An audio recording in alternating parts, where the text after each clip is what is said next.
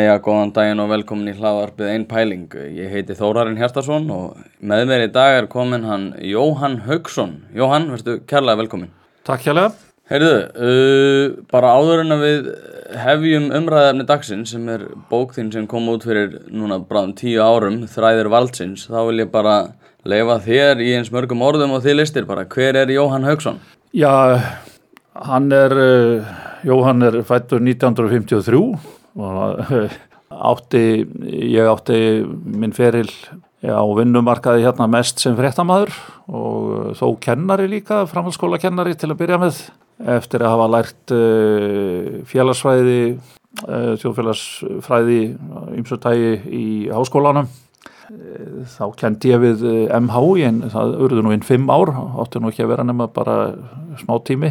Fór þaðan í framhaldsnámi til Svíþjóðar kom tilbaka og uh, hafnaði þá ætlaði nú að halda áfram að kenna en svona fyrir uh, tilviljun meira þá uh, hóf ég sem sagt svona einhverja vinnu meðfram öðrum störfum á útvarpun upp í Efstaleiti þá var valla flutt inn í það hús. Þetta var fyrir sem sagt 1990 og uh, þar var reykið nokkuð sem hétt svæðisútarp Reykjavíkur og nákværinis, það var einhvern svona tilraunastar sem við, uh, eins og þú veist þá var örðu til sko svæðisútarp Norðurlands og svo Östurlands og, og vest, vestfjörða sem að heldu velli lengi vel sko en, en ekki hér fyrir sunnan, það, það gekk einhvern veginn ekki.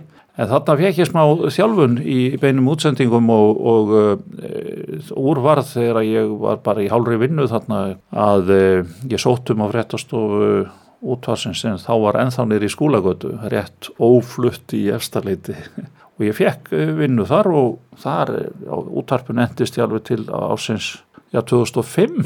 Þá kastaðist nú í kekki aðeins með mér, þá var ég orðin stjórnandi svæðisútvarsins og, og dagskrástjóri á Rás 2 með aðsettur á Akureyri og um, þá var auglist uh, staða fréttastjóra. Og ég var komin með, mér fannst ég vera komin með mikla reynslu, bæði stjórnunarreynslu og það er langa reynslu sem fréttamaður og, og ég uh, sóttum og var veit með einna af tíu umsækjandum og en það var svona eins með það og politíkin ofta áður að það voru svona einhverju leindir þræðir sem að, að við skulum segja að maður svona heldur neðal á listanu var, var fyrir valinu. Og hérna e, þetta var mikil kvellur þessi ráning, þetta var 2005 og var mikið í fréttonum, sá er fekkt jobbið, hann, hann mætti í einn dag og, og sæði svo bless og kom ekkert frekar til starfa. Og úrvarðað í, úrvarðað Óðin Jónsson sem að nú er hættur enda líka hérna, starfspróðum minn, hann var ráðin í þetta. En það sem gerðist þegar að ljóst var að stjórnmálun ætluð að hafa þetta svona þá sagði ég upp störfum og pakkaði saman. Já, akkurat, það hefur verið fjallað um það að hérna, Rúf er með svona, hvað var að segja, pólitíska ráðningar. Já, það hefur náttúrulega uh, útvarsráðu það má kannski segja að, að stjórnendur ríkisútvarsins hafi náttúrulega talsvert mikið fyllt uh, áliti og niðurstöðu útvarsráð sem er politist kosið. Útvarsstjórnir hafi gert það og uh, síðan hefur náttúrulega mannvalið verið þannig að í, í stöðu útvarsstjóra stöðuna sko, lengst allra satt í þessu starfi uh, Markus Hörn Antonsson sem var að mörguleiti mjög góður útvarpsmaður. Hann hafði talsveit mikið metnað fyrir það sem við köllum public service eða alman útvarp og ræktaði til dæmis e, vel svæðisstöðvarnar sem er svona skiptir miklu máli fyrir svona public service, getur maður sagt. Og, en síðan eru þessar ráningar eftir það að mínu viti þetta er náttúrulega svona sko, pólitík sem að ræður því daldið sko. Og hérna, já, en uh, þetta var svolítið kvællur, eftir þetta átti ég náttúrulega bara fyrir sem bladamadur, ég var á, á frettablaðinu og síðan DFF og eftir hrun þá var ég og, og áttum þar, ég og margir aðrir þar innan vekja, áttum hansi góð þrjú ár í svona með afhjúpandi frettur og svona spillingu og þess að það tengt hruninu og uh, sumt af því sem að við komumst yfir uh, það leiti síðar fóru jafnvel inn í réttarsalina og fjallu dómar sko Já, akkurat. Þetta, þessi, uh, hérna, þetta upphaf leiður okkur ans, ansi hressalega í viðfangsefni dagsins sem er hérna bókðinn sem að þú skrifaðir fyrir, hvað, hún kom úr 2011, þannig að 2011, já. komin tíu ár og hún ber nafnið Þræðir valdsins, aðstöðu brask, kunningjaveldi og hrun Íslands. Uh, þessi bók fjallar um, hvað ég var að segja, hagsmun áreikstra, gjafir, kunningjavensl, aðstöðu brask, klíkuskap og fræntegli sem er bein tilvísun í einmitt bókina. Uh, Áhver ákvaðastu að skrifa þessa bók á sinni tíma? Ég var, ég var nú orðið svo stútfullur af, af uh, þessum uh, uh, pælingum kannski ári, árið 2009 og 10 starfandis þá sem blaðamaður og vorum alla daga í þessum eins konar afhjúbandi fréttum einmitt um spillingu sem hafði átt sér stað og bara brask, aðstöðu brask til dæmis og innan bankana og allt þetta. Þannig að mér fannst nú uh, rétt að setja þetta í samiki, ég ætla að taka fram uh, hérna við, við Þóran strax uh, jáfnvel fyrir hrun þá leist mér nú ekki mjög vel á tölur um Ísland í alþjóðlegu samhengi eins og frá Transparency International sem setti Ísland gjarnan í efstu sætin meðal annara Norðurlanda yfir minnst spiltu lönd í veröldinni Akkurat, ég manna því. samkvæmt þessum mælikvarða sem að Transparency notar um, hann vill nú svo til að nú er ég honum stjórnarformaður Íslandsdeildar Transparency International.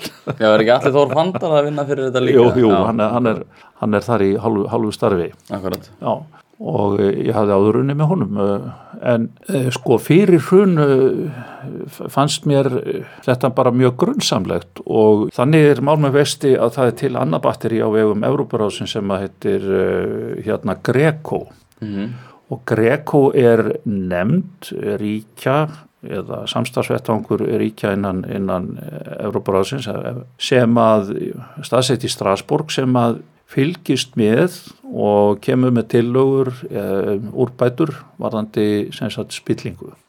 Og þetta batteri hafði gerði sína við öðlu, Ísland og öðlaðist aðild að þessu batteri 1999 og fyrsta skýslan kom líklega frá Greco 2001 eða eitthvað því um líkt. Og ég var nú kannski með fyrstu mönnum að þess, þessum fyrstu tveimur skýslunum þeim var einhvern veginn stungið og hann í skuffu og það var ekkert fjallað um þetta og fjölmiðlar komast ekkert í þetta og uh, samt er, er, var áskilið að skildi byrti þýða þessa skýslu byrtan almenningi sko í, í samningum við Greco. En það var bara ekki gert sem er út af fyrir sitt aldrei spilt uh, út af fyrir sig að gera það ekki. Var ekki það sem Bjarni gerði við Panamaskjölin? Já, Það, Já, já, það var ymsu stungi og, hann í skúfu reyndar hérna fram yfir kostningar á sínu tíma þar. Já, já, það kom, menn komast upp, komast upp með ymmislegt. En þetta, eh, en það, í þessari skýslu strax sko 2001 að þá hjá Greco þá kemur þar fram að svona gaggríni eh, og hastaleg gaggríni meðal annars eh, hérna um það að, að Ísland væri sko eftirlegu kind varðandi framlög til stjórnmálaflokkana sem sagt að, að framlög til, það var ekkert skikk á fjárræðum stjórnmálaflokkana og það var því sem sagt uh, uh, rétt, uh, ég held að það hafi verið, kannski var það 2006 eða eitthvað svoleiðis að, að Geir Horte og Birti og hérna, eða það var gengið sem sagt í að laga þetta og sett bönd á það hversu háframlög fyrirtækja máttu vera til stjórnmálaflokka. það voru sett ný lög og hvatin að þeirri lagasetningu var frá Greco vegna þess að Greco er búin að minna Ísland á það trekki trekka þetta gengi ekki og, og uh, þar, þar með var uh, til dæmis hámars upphæðin sem að mátti hérna uh, gefa til að stjórnmálaflokkunum var bara kannski 200 skallið eitthvað svo leis. Þú mást nú eftir því að það voru sko FL grúp og landsbanki réttu sjálfstæðisflokknu sko 50 til 55 miljónir og og Bjarni Benedisson þá vorum formaður hann þegar að þetta var afhjúpað og kom fram eh, eftir, eh, eftir að stjórnin tók við 2009 Jóhannu og Stengrims að þá voru þessi skjölöll hérna, byrt bara og um framlögin og og Bjarnar leist, leist þannig á að hann, hann sæði ofinberlega að hann ætlaði að skila þessum peningum. Og þar með var hann búin að segja að þetta væri svartir peningar, ekki satt? Mm -hmm. ef hann ætti að skila þessum peningum þá er þetta skítuði peningar, ekki satt og uh, en, þeim, þeir peningar þeir höfðu komið inn til flokksins sko fyrir hrun þetta, rétt áður en að nýju lögin voru sett. Með öðrum orðum að, að þetta Greco-batteri það reyndist uh, talsveit mikið haldreipi fyrir mig að sjá skýslur sem að höfðu verið gerðar um þetta um Ísland. Og uh, þeir töluðu meðal annars við embættismenn, þeir sérfræðingar sem hinga á komu og sögðu á einum stað í ein, ein, einni af þessum skýslum að embættismenn og stjórnmálamenn sem uh, litu svo á að hér væri engin spilling á Íslandi væru heldur ekki líklegir til þess að ráðast í aðgerðir til þess að gangu skökkum hvort að það ætti við rauka stiðjast. Já, já, það er eðli málsins ánkvæmt. Já, og hefði engan áhuga á því. Nei, og eins og þú ert að nefna núna, þá byrtir þessi bók nokkuð svona dökka mynd af stjórnkerfunu bæði fyrir og orðinni stuttu eftir hún líka.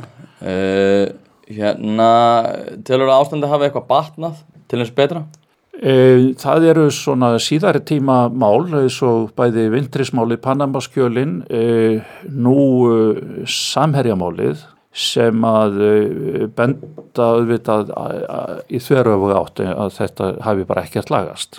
Og satt best að segja þá held ég að stjórnmála menningin hérna á Íslandi hafi mjög lítið lítinn, lítið gert og hafi haft lítinn áhuga á því nema svona rétt í orði hvernu að, að gera eitthvað rótækt í, í, í þessum, í svona málum að eh, við skulum kalla eh, má sletta svona sanera eða, eða þrýfa kerfið dálitið.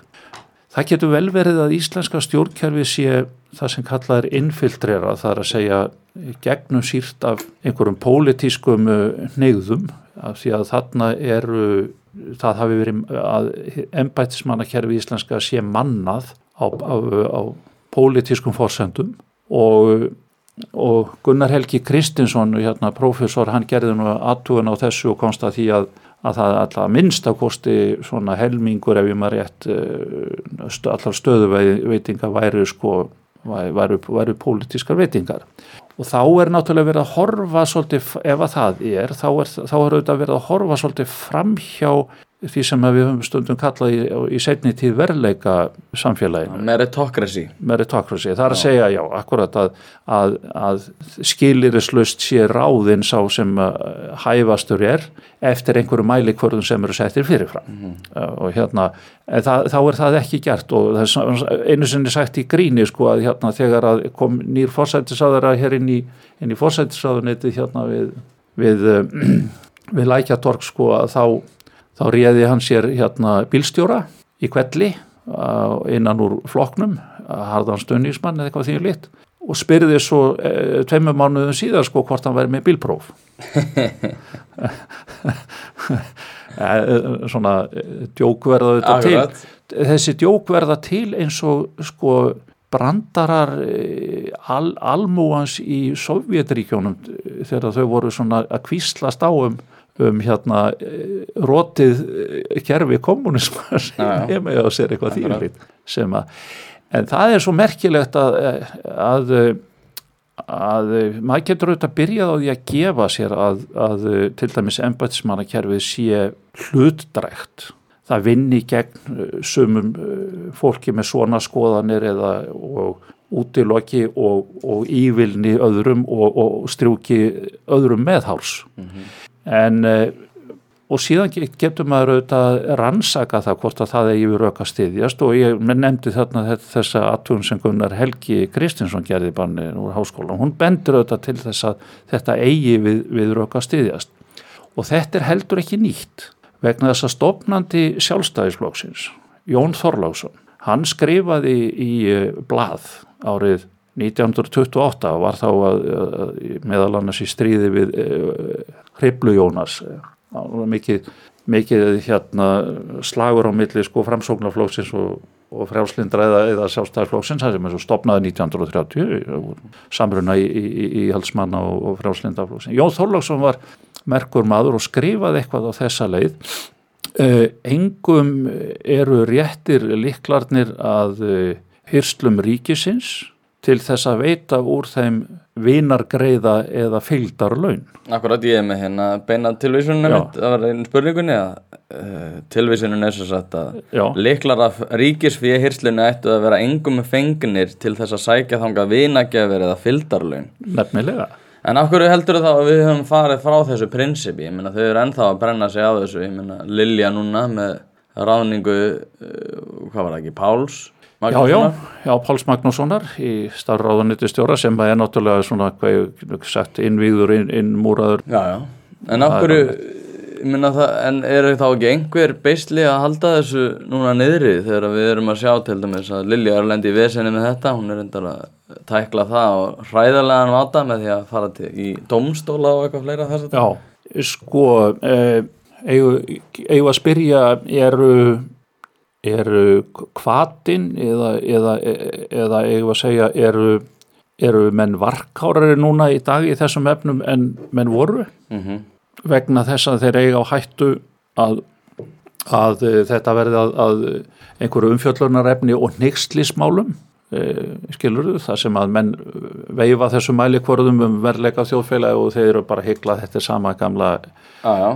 Skýta, skýta mórallin og skýta eh, þjóðfélagið hérna spilt og það sem að sumum er sem sagt strókið meðhorsa því þeir eru flokkshollir eða eru í klíkunni eða eitthvað því ég lít. Ég bara þor ekki að fullir það. Ég, mér sýnist eh, mér sýnist á öllu að, að eh, ennþá sé sko, en, sé allt þetta svo gróið inn í menningu okkar svona eh, stjórnmálakúltúrin og að, að menn sjá þetta ekki og kannski vilja ekki sjá þetta og finnst þetta svolítið all, eh, vera allt í lægi að hérna eh, sem það er auðvitað ekki og hérna er að, að, að ákveða fyrirfram að heyrðu, þú færð auðvitað jobbið en ég þarf nú samt sem áður að auglýsa það. Og að, að gera slíkt það er náttúrulega, þá er verið að fúla þá er verið að hérna að hérna blekja kannski 20 umsækjendur eða eitthvað þýjulíkt. Ég meina að þetta var gert einu sinni þegar að auglýst var, var staða útvarstjóra þegar Pál Magnússon var ráðinn. Það var bara hérna fyrirfram ákveðið en Þorgerur Katrín sem þá var mentamálaráður hún þurfti að auglýsa stöðuna og það var reyndar álitamál hérna kannski og er bara svolítið spekulasum hvort að hún réði þessu, hvort að það var ekki Davíð Ótsson sem að réði þessu.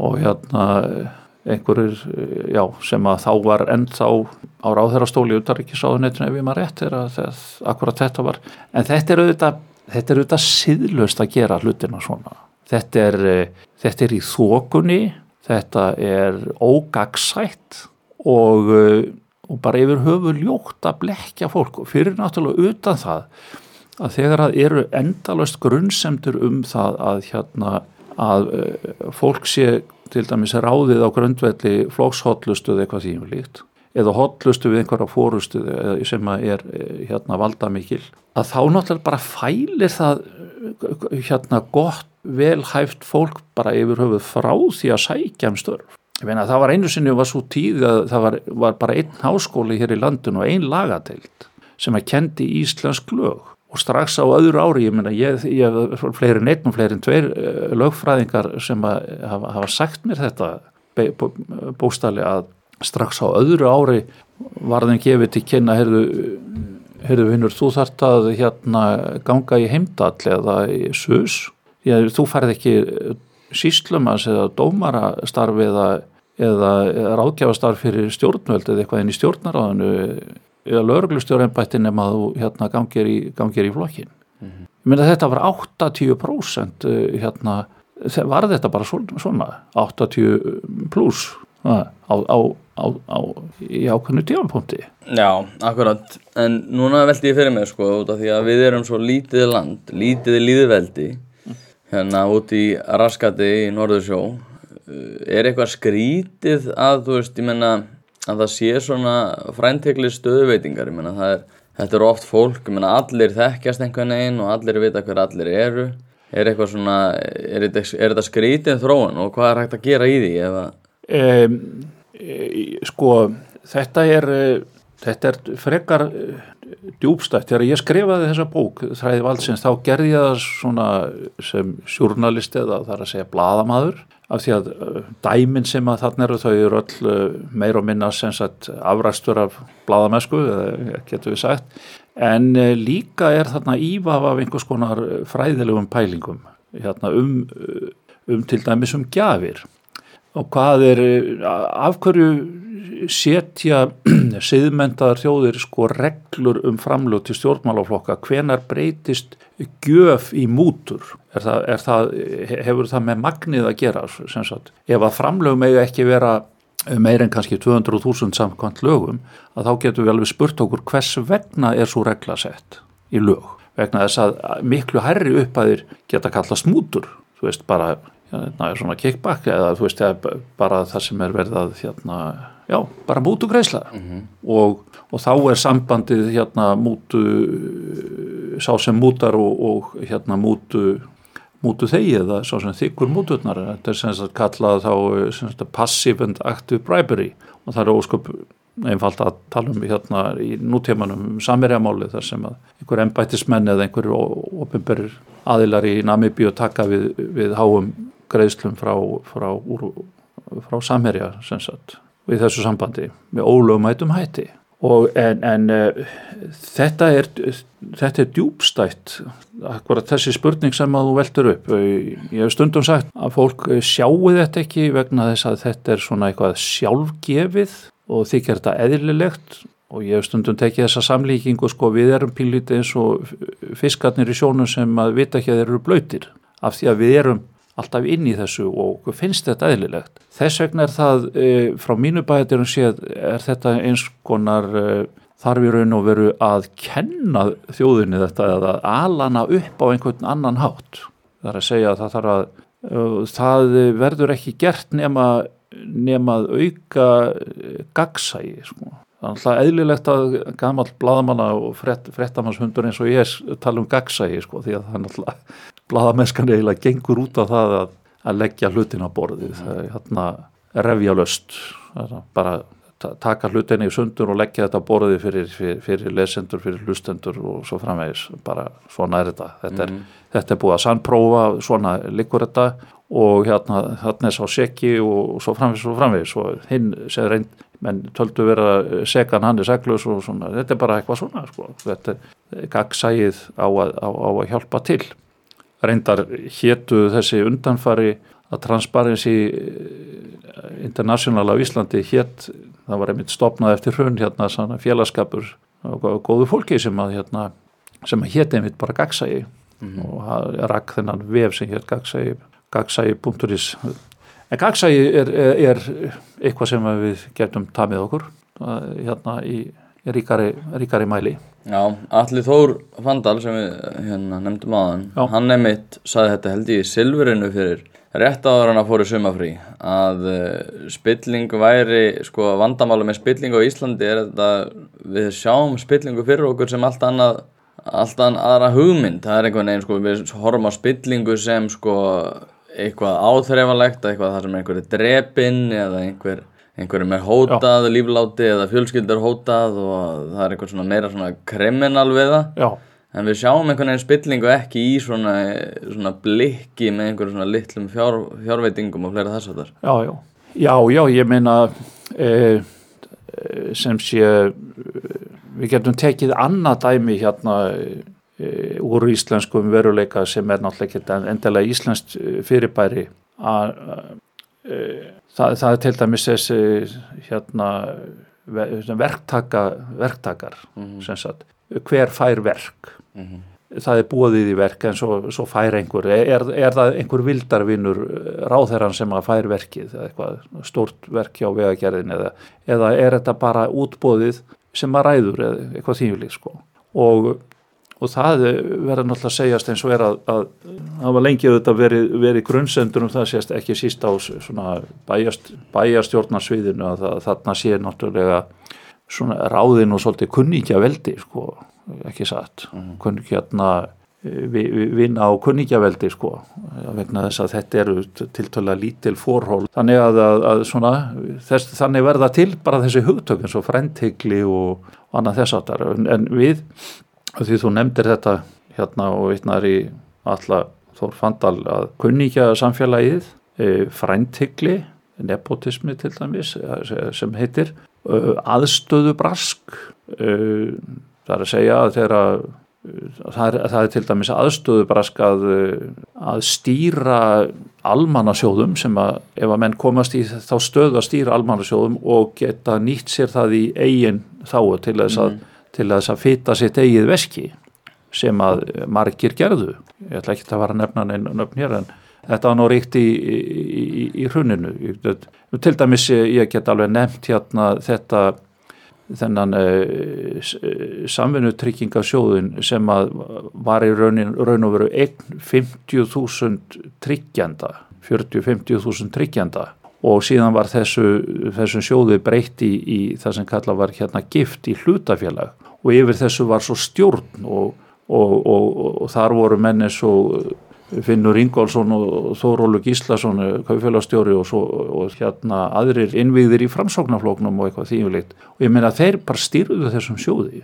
Og, hérna svo það var auðvelt að hérna kaupa það var auðvelt að kaupa hérna taka ákvarðunum að, að kaupa gríðala stóran hlut í kaupþingbanka eða eitthvað þannig að hækka hlutabrifun og þeir voru kannski nýlega búinir að gáttu hafa gert það, ég ætla ekki að fullera þeim það. Gáttu, hefðu gett að vera búin að kaupa talsist að hlutabrifun sjálfur og að tekja svo ákvarðunum það að sjóðurinn sjóðurinn hérna keifti í kaupþingi í banka og þá hækkuðu hlutabrifun um, um 25% og þar á með þeirra eigin ef að þetta var tilfellið uh, þá er, heitir þetta aðstöðubrask mm. og þetta er spilt hefðum líka. En ég menna, þú veist, menn gera þetta og, og hérna og gera þetta þann dag í dag eða fela upplýsingar uh, sem sagt sjá til þess að, að eða, eða halda ógagsæginu samanber eins og nefndum hérna eins og þessi Panamaskjölin eitthvað því að leta passaði, passaði ekki að láta allar upplýsingar koma fram á tilteknu tímapunkti það, og það er oftar en ekki oftar en, já það hefur oft verið gert. Já, já, já. Þú talar um einmitt sko líka þeir sem að nenna að standa í þessu og standa upp gegn valdinu og fleira þess að þar, þeir eigi hættu á því að lenda í að missa tækifærum eða jável sko missa bara fjártækifærum það er að segja bara lifibröðið sitt bara með, út af því að þeir eru að setja sig upp gegn Já, sko, er þetta ennþá svona, lendið þú í þessu eitthvað? þetta er ef, ef þetta veri tilfellið þá uh, þá er það þá ríkir náttúrulega dálítið sérkjænlegt ástand einhvers konar ógnar vald yfir, yfir, yfir þessu. Ég get uh, kannski sagt sem svo svo litið huglægt kannski en, en uh, vegna þess að uh, ég er náttúrulega orðið þetta gammal en uh, semst eftir hrun, eftir kannski 2013-14 þá fóra talsveit mikið að sneiðast um, um hérna möguleika mína til að eh, fá vinnu í, við fjölmiðlun.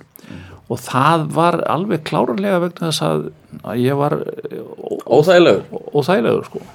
Að, hérna, og hafði fjalla mikið um, um spillingu, var þá búin að skrifa þessa bók og uh, það bætti ekki heldur ekki úr skáka að ég hérna þegar ég hérna þurfti á, á því að halda að fá vinnu þá, þá fekk ég vinnu hjá Jóhannu Siguradóttur og Stengrim Jó Sigfúsinni þeirri ríkistunni og var þar í eitt og hálft ár. Við hvað starf verður þar? ég var upplýsinga fulltrúi Já, já, já, í, með aðsettur í fórsetisraðunitinu en eftir, e, eftir það sko þá er maður eitthvað svona me- merktur. En ég meina að þetta er ég get alveg ég bý ekki einu sinni hér á Íslandi lengur og, og, og, og e, ég skulda engum neitt hér og ég get raun og veru kannski brent alla brýr á Já, þess að þurfa að horfa tilbaka. ég get alveg sagt, sagt nokkuð með það sem er sínist sko. Það er ekki, það er svona Það er náttúrulega langt best að vera í þeirri stöðu en eh, það er pínulítið eh, hvað var maður að segja, er þetta ekki pínulítið skeri, er þetta ekki aðeins ef að, ef að við búum í svona þjóðfélagi sem er svona á að heita líðræðislegt eh, hérna verðleika þjóðfélagi og eitthvað einhver, höfum eitthvað svona fyrir, einhverja fyrirmyndir en þegar áreinir þá er þetta bara alls ekkert svona og, alls, og, og hérna verðist lítið þá að gerst. Ef við lítum á ímismál sem er að koma upp í nútíman þá, þá er þetta svona mjög segfljótandi allt saman sko. og, og það er að segja ef að það hefur einhverja þýðingu að til dæmis varðandi mannaráningar eða stöðuveitingar og þýjulíkt að, að, að farið sé eftir verðleikum eitthvað þýjulíkt Já, já, þetta er áhugavert. Þetta er eins og, sko, þú nefnir líka í, í bókinni, sko, að, að fjölmiðlar hafi verið svolítið undir, uh, hvað ég var að segja, dáleitir af þessu svona valda ójafvægi, þar sem bara þeir sem eru með valdi fá að gera það sem er sýnist. En er þetta ekki búið að breytast? Við erum núna að sjá kjarnan á stundina og þeir veira sér nú ekkit við að ráðast gegn þessu ofríki sko valdsins. Og jável, rúf líka með Helga Seljan og Samherja. Já, já, já sem betur fyrir þá, eh, þá eh, hanga fjölmiðlar sumi hverjir á þessu róði ennþá en á móti verður nú að segjast eins og er að, að það er einhver fjandin að gerast með fjölmiðla á síðar árum sem að sem að er óheillavænlegt. Og hér, hér á Íslandi, ekki bara hér á Íslandi það er kannski í kringu 1990 þá voru bara til örfáir upplýsingafulltrúar eh, svona, svona almannatenglar í landinu. Tíu ára síðar þá voru þeir orðin jafnmarkir hjá stórum fyrirtækjum hér og hlutafélagum hér á Íslandi og stopnunum og allir blað og fréttamenn í landinu. Núna eru, hefur hérna á örskomum tíma hefur blað og fréttamennum fæk, starfandi blað og fréttamennum fækka mjög mikið og þessum og upplýsingafulltrúar og almannatenglar sko, öruglega tvöfall fleiri heldur en starfandi blað og fréttamenn sko. og fæstir miðlana eru í hafa vegna þverrandi tekjumöguleika, þeir eru núna að verða háðar í ríkinu með 400 miljóna krónar framlag mm. Að uh, þetta dýra í rekstri fjölmiðla er, eru fréttastofur og uh, það kostar að upplýsa, það kostar að afhjúpa og þetta er, þetta er, þetta er dýrt frekar og til dæmis að reyka sko, fréttastofus eða í sjónvarpi sko, það er þar tökumann og með hverjum fréttamanni og það þarf að klippa og það er alls konar æfingar þó að þetta hefa mörguleiti með digitaliseringu sko orðið einfaldara. En, en, en þetta er þetta er heilmikið mál og, og, og þetta er dýrt og þú veist, núna er til dæmis bara verið að tala um að réttastofa stöðvar tvö séu svona í það vegin að leggja upp laupana og auglýsingaflóttin er mikill eða þar að segja hann fer tekjurnar af auglýsingunum fara hefur til Kaliforníu mm -hmm. bara það er að fara inn bara Google eða Facebook eða eitthvað því um lit, YouTube og peningarnir sem eru borgaði fyrir auglýsinguna, það er reyna það fara ekki til fréttablasins eða stöðu og tvöðu eitthvað sko. Mm. Þetta, er, þannig þetta er óheillavænlega þróun og ég veit ekki sko hvort að þetta hvort að þetta mun hafa vond áhrif á líðræðið sem að er kannski jæna, gagnmerk spurningar einn að fá einhver sörfið hvort að þessi hnignun, ef að svo má segja hvort að hún muni hafa einhver hérna, þær afleiðingar að, að hérna, líðræðinu hnigni sömu leiðis mm. og ógagsæð aukist og, og því, þínleitt en ef ég, seg, ef, ég ætla, ef ég ætla að fara að halda því fram þá er ég náttúrulega að halda því fram að, að það sé ekkert gagni sko uh, samfélagsmiðlunum. En það er ekki rétt. Það, það er heilmikið gagni í þeim. Bara tví ekki sverð en svo við höldum okkur við hérna upplýsinga og almanna tenglana eh, Þóruður Snær sagði við mig núna í síðasta hlaðvarpi að lobbyistar væri orðnir eins og að krabba meginn í íslensku samfélagi. Já.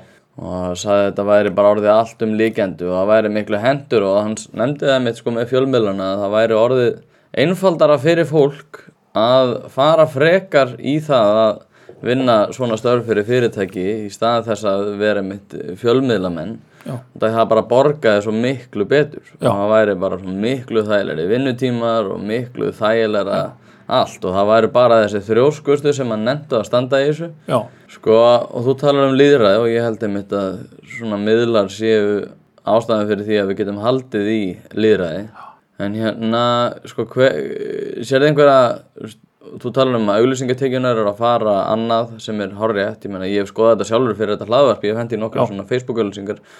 Ég get komist í tengslu við hérna hlustendur á miklu ódýrar en máta með því að borga Facebook þúsunkall heldur en nokkuð tíman eitthvað annað. Já. En sérðu eitthvað, sko, eitthvað að lausna þessu? Sérðu, hvað finnst þér svona ætti að gera í þessu? Nei, ég, af því þú nefndir uh, og vitnaður þarna í, í, í uh, Þórsnæja þá, hérna, þá tek ég alveg undir með honum og þetta er alveg hárjætt og blasir alveg við að, að allir almannatenglar eru náttúrulega, það, það er ekkert lengdamál að þeir eru ráðnir til þess að verja ákveðna hagsmuni. Spunamistarar spunamestæðir eru hlut þegar að verja hag hluthafa hjá fyrirtæki, sem, í fyrirtæki.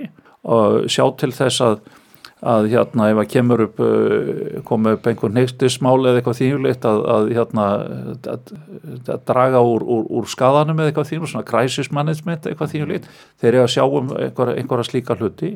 Og það, það er alltaf verið að þeir, þeir eru mikið til sko ráðnir til þess að að hugsa um, um og verja hagsmunni en ekki til þess að vera bladamenn og segja sannleika. Nei, nei, þeir eru bara ekki, eru ekki það, það er bara ekki þeirra verkefni. Sko ég sagði náttúrulega bara almanna tengslar eru bara by definition að hagraða sannleikanum. Þorðusnær vildi nú ekki skrifa upp á það hann sagði að það er til alveg þessir fínu almanna tenglar en ég menna mér finnst þetta samt skrítið. Veist, þeir myndi aldrei bera fram gögn þar sem það kemur illa fyrir fyrirtækinu En þeir myndi alltaf vera tilbúin til þess að færa fram gögn eða vera hægt að hagra það í einhvern veginn. Ég var ræða háttalag almannatengla sem að vera að vinna fyrir samherja.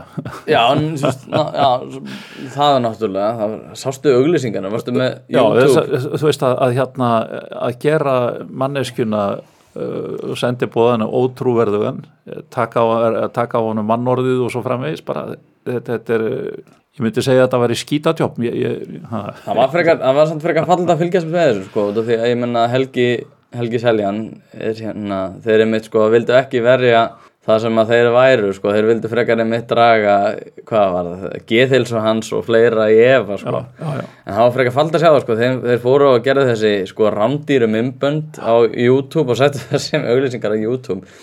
Og þetta er auðvitað taktík sem hefði virkað einhver tíman það var mjög fyndið að fylgjast með því sko nota nútíma tækni til þess að ætla að gera það sama en það var aldrei að fara að virka. Nei. það var svona ákveðin svona fallið þróun sko.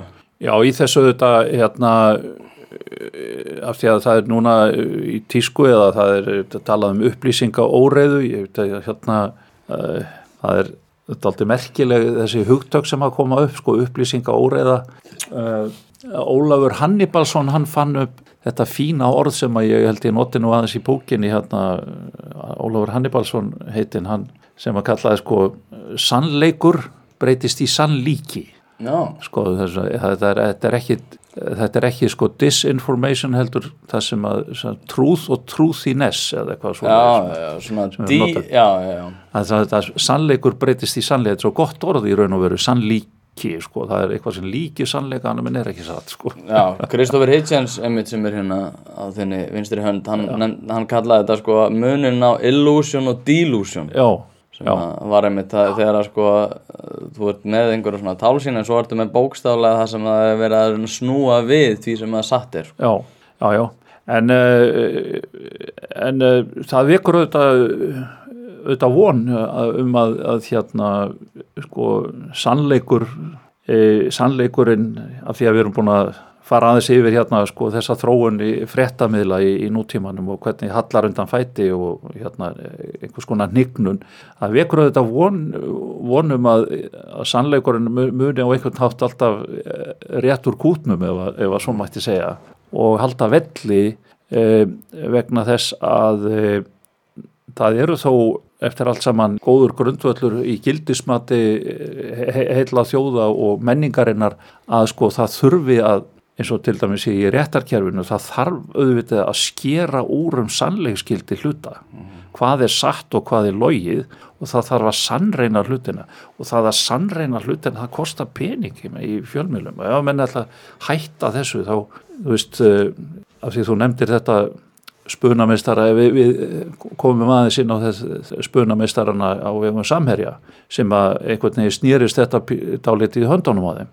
Það er kannski vegna þess að þeir gerða einhver mistök, ég, skal ekki um það að segja, en það kann líka vera vegna þess að, að, að svona laga það mætir viðnámi í, kúltúrnum sjálfum, hjá fólki almennu, hjá, hjá bara sko sæmilega skynsum fólki. Nei, halló, þetta er eitthvað sem að hér er eitthvað sem ekki passa lengur sko. Já, þetta, þetta var bara svo augljóst, ég menna þeir, aldrei, þeir aldrei, væri aldrei að fara sko að draga geðhils og helga seljan í Eva bara upp úr þurru, þeir myndi ekkert standa í þessu nema að það væri fyrir hagsmunagæslu. já.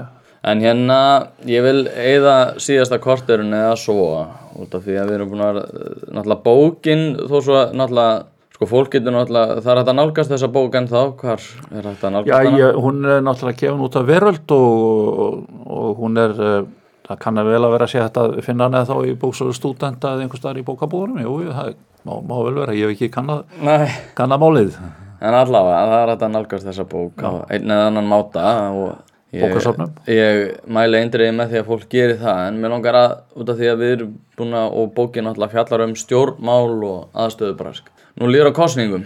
Já. Um, hvað að þínu mati til þess að svona verjast þeim vám sem að bókin nefnir?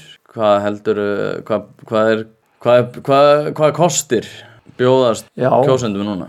Já, uh, ef, ef við segjum sem svo að uh, árið 2011 þegar ég sk- skrifaði þessa bók og, og hérna og fleiri svona bækur, af- afhjúpandi bækur voru skrifaðar um hrunið, það var náttúrulega mikið og stórt tilefni að uh, ég sé það núna í umræðinni að, að það er aðeins farið að tala um hvað hefur kallað svona post-hrun eða umræðu, það er að segja nú eigum við að segja skili við við hrun umræðun og nú er komið nú eru komni nýjir tímar og ný viðfánsefni Og nýtt fólk, það er svona fólk. sem að fó- fólk eh, þeir nefna. hann var að segja mér hann sko, sonu minn sem er ljósmyndari að, að, að, að hérna að sko allt í hennu væri hann orðin sko í eldri kantinum hérna á fjölmiðlunum það sem hann vinnur sko bara þú veist það kom- svo mikið ungu nýju, nýju fólki og hérna og það er mjög, mjög merkilegt mér finnst ég er nýfarinn út af þessum fjölmiðlamarkaði sjálfur. Um, ef við segjum sem svo uh, að og þetta er nú heldur svona svart, svart kannski svart sinni tal í mér að það hafi nú lítið gerst á undanförnum árum og dæmin sem sé um þetta allt saman eins og aðstöðu brask, einhvers konar spillingu, fræntikli og kunníkjaveld og allt þetta að, að það hafi mjög lítið breyst að e, stjórnmöld þau guðma nú aðeins að því af og til að þau hafi verið að setja ríkistjórnin að setja eða stjórnar meira hlutin að setja lög eða reglur um, um gagsægi uh, hérna í ofinbæra lífi ofinbæra stafsmanna stjórnenda ofinbæra fyrirtækja þingmanna ráðherra og svo framvegis að það sé verið að það hafi og það hafa verið settast líka reglur til dæmis um,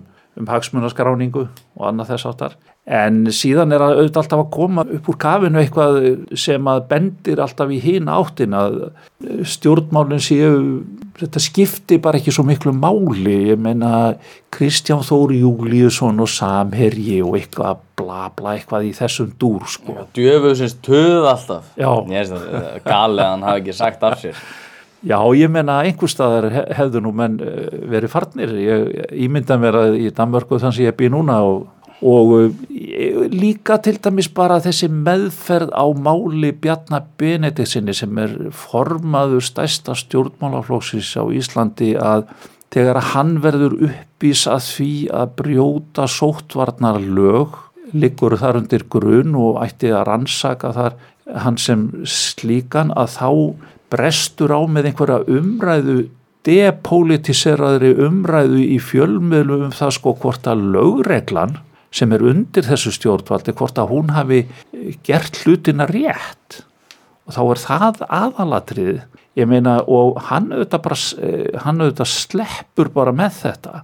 Og málinu hérna, normenn aftur á móti Eva Solberg, hver fórsættisáður normana, hún varð uppvísað því að brjóta sóttvarnalögu í Norri, hún var bara sektuð eins og hann, hver annar almennu borgari.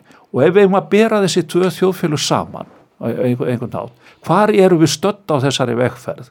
Til dæmis um hvort að hérna kerfin séu hlutdrægað ekki og hvort þau séu innfiltreruð hefur ofinbæra kerfi, lögregla réttar fara annað þýflit á Ís Íslandi eða í Noregi þá myndi ég segja sem svo að árið 2021 þá sé íslenska kerfið mjög illa start Hmm. í samaburðinu við danska og norska kerfið. Já, ég mitt fekk, fekk Þórsnæ á undan í hlaðvarp til þess að ræða, ég held að hlaðvarpið hafi heitið ekki partí í ásmundasal Já, og hérna, en þar, sko, ég veit ekki, ég, ég er svo mikið svona, svo ég taki bara þetta vægt til orða, ég er ekki hrifinn af svona sótvarnar aðgerðum, ég minnst að vera mjög vant með farið að taka okkur svona frelsi og fleira þess áttar, Já. þannig að ég var ekki jafn pyrraður og margir aðrir út í bjarna. Og ég fór að hugsa þetta svona, þú veist, ég held að, ég held að bjarni hafi ekki mist eitt atkvæði nei, á þessu, ábyggilega ekki sko. en, en, en, en bara sko, en meðhöndlun kerfisins, já. af því að lögur er og lög, það er fáránlegt eitthvað Þóran, það kann vel að vera að lögin og sótvarnalögin séu grimmilega eða Já, kannski, að breyta þeim eitthvað eða, eða því líkt þegar að reynslan af hérna, faraldri, heimsfaraldri er orðin þessi þá ge- getur vel verið að þurfa að gera breytingar. En bara meðhöndlun borgarana borgarinn frammi fyrir réttarkerfinu að þá, þá er eins og það skipta ekki nefnum máli í Noregi sko hvort að Jón eða Sera Jón eða, eða Solberg eða eitthvað þýmlít það bara fólk annarkvort ertu réttu með yfir lögin eða ekki.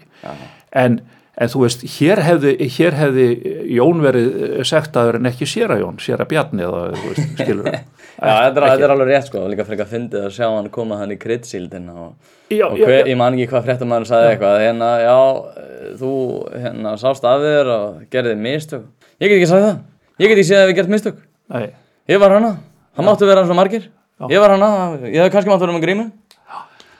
Koma inn sko í vörnina sem er sem er líka svona svolítið leiðinlegt við pólitík eins og hún hefur svona breyst á síðastliðnum árum, minna sérstaklega með til þess að Trump, að bara það er ekkert mjög hendugt að byggast afsökunar.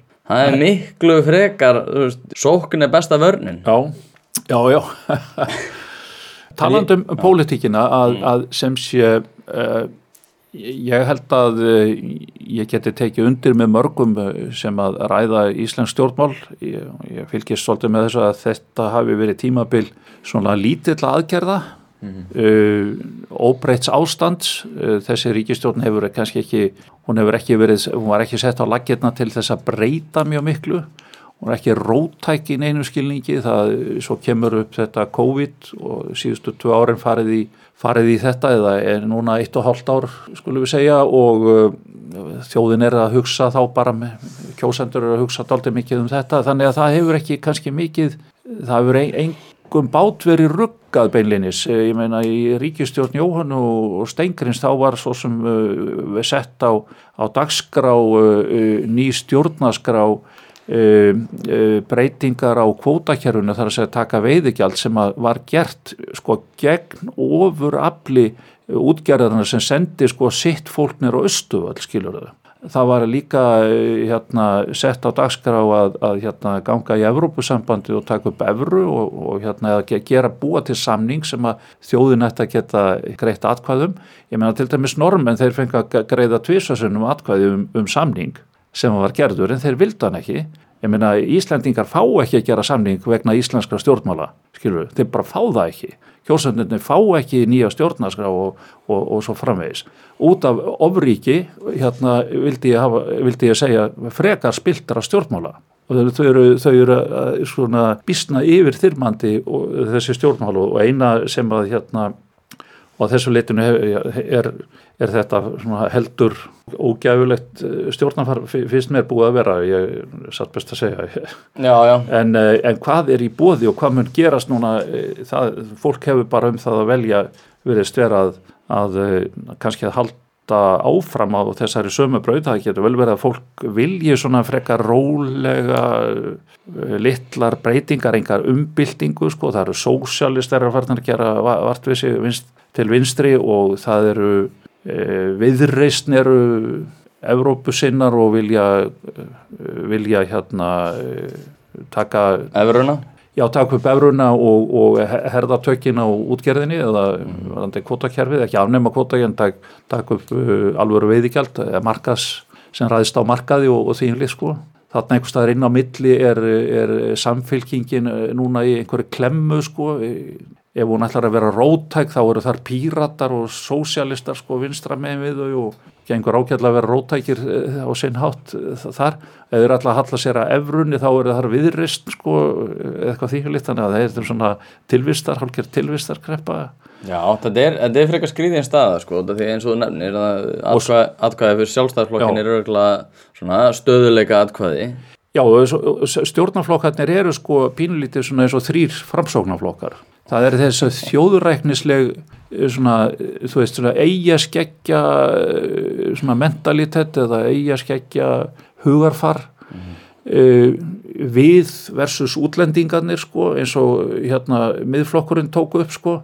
Það er allir að reyna að eidilegja okkur eftir hrunið sko það er allir að reyna að tróða á okkur útlendingarnir, óvinnirnir og allt þetta sko mm.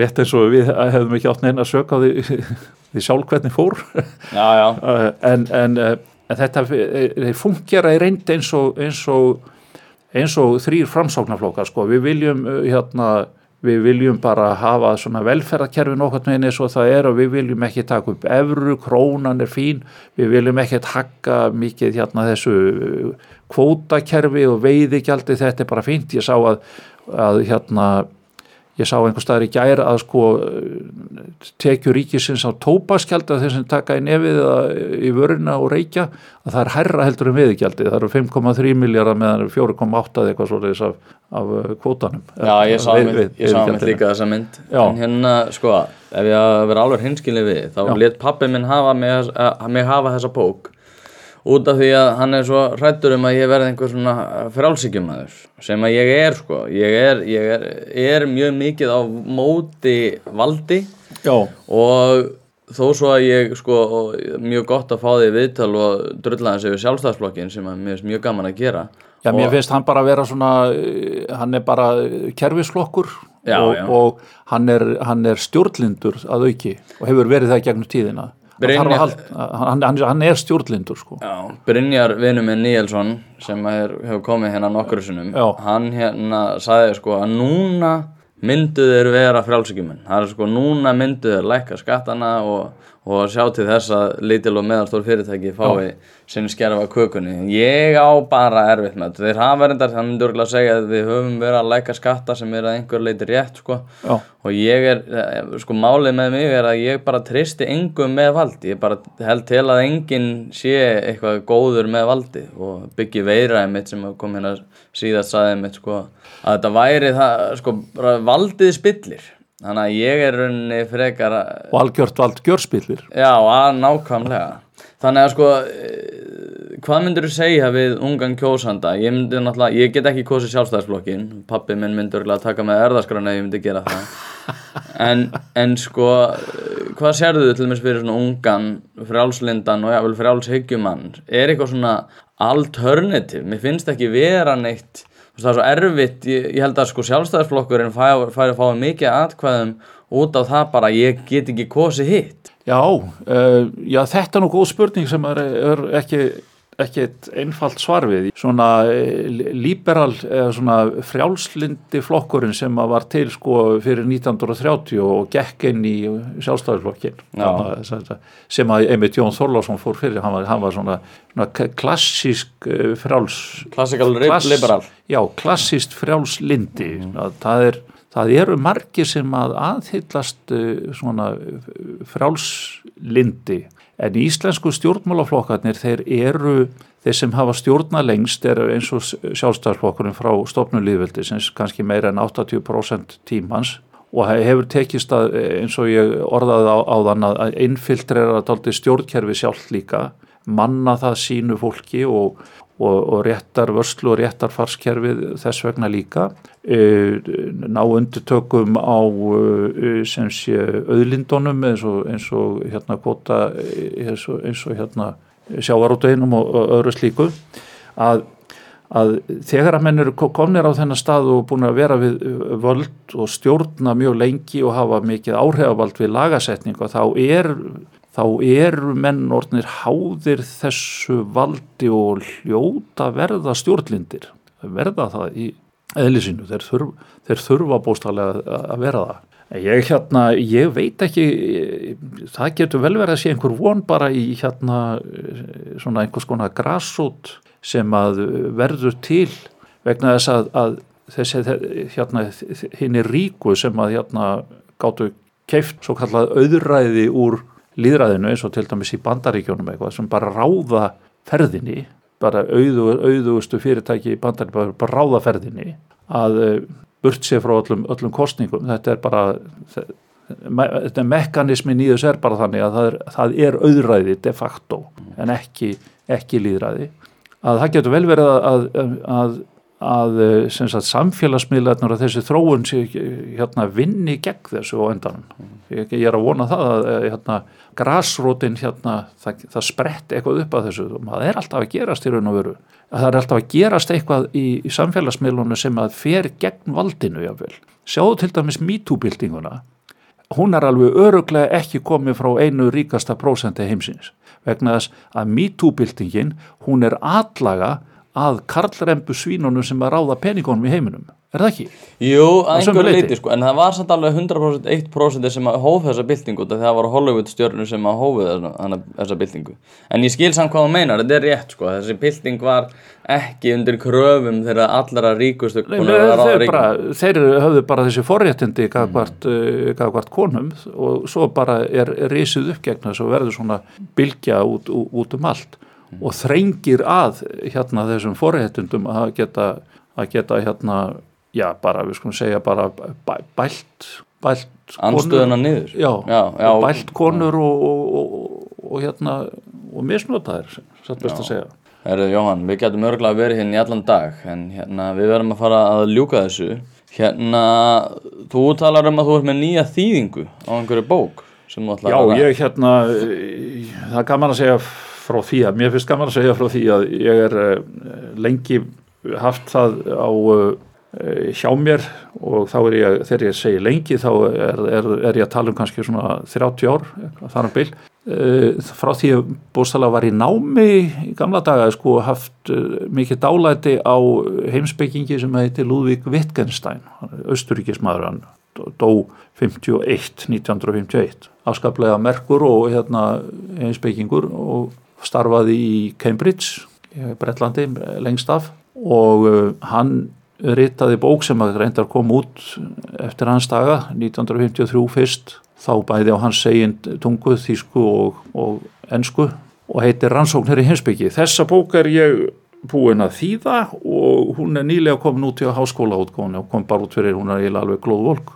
og hérna og uh, þetta gerðist, ég hef nú meiri tíma þarna úti en áður og ég kláraði þetta í, í róliheitum og fekk góða, gott fólk sem að las þetta yfir og svona þannig að ég er ákala stoltur og glæður að geta sett frá því að þetta verk sem ég er búin að vera með svona á náttborðinu svona lengi Hvað heitir hún?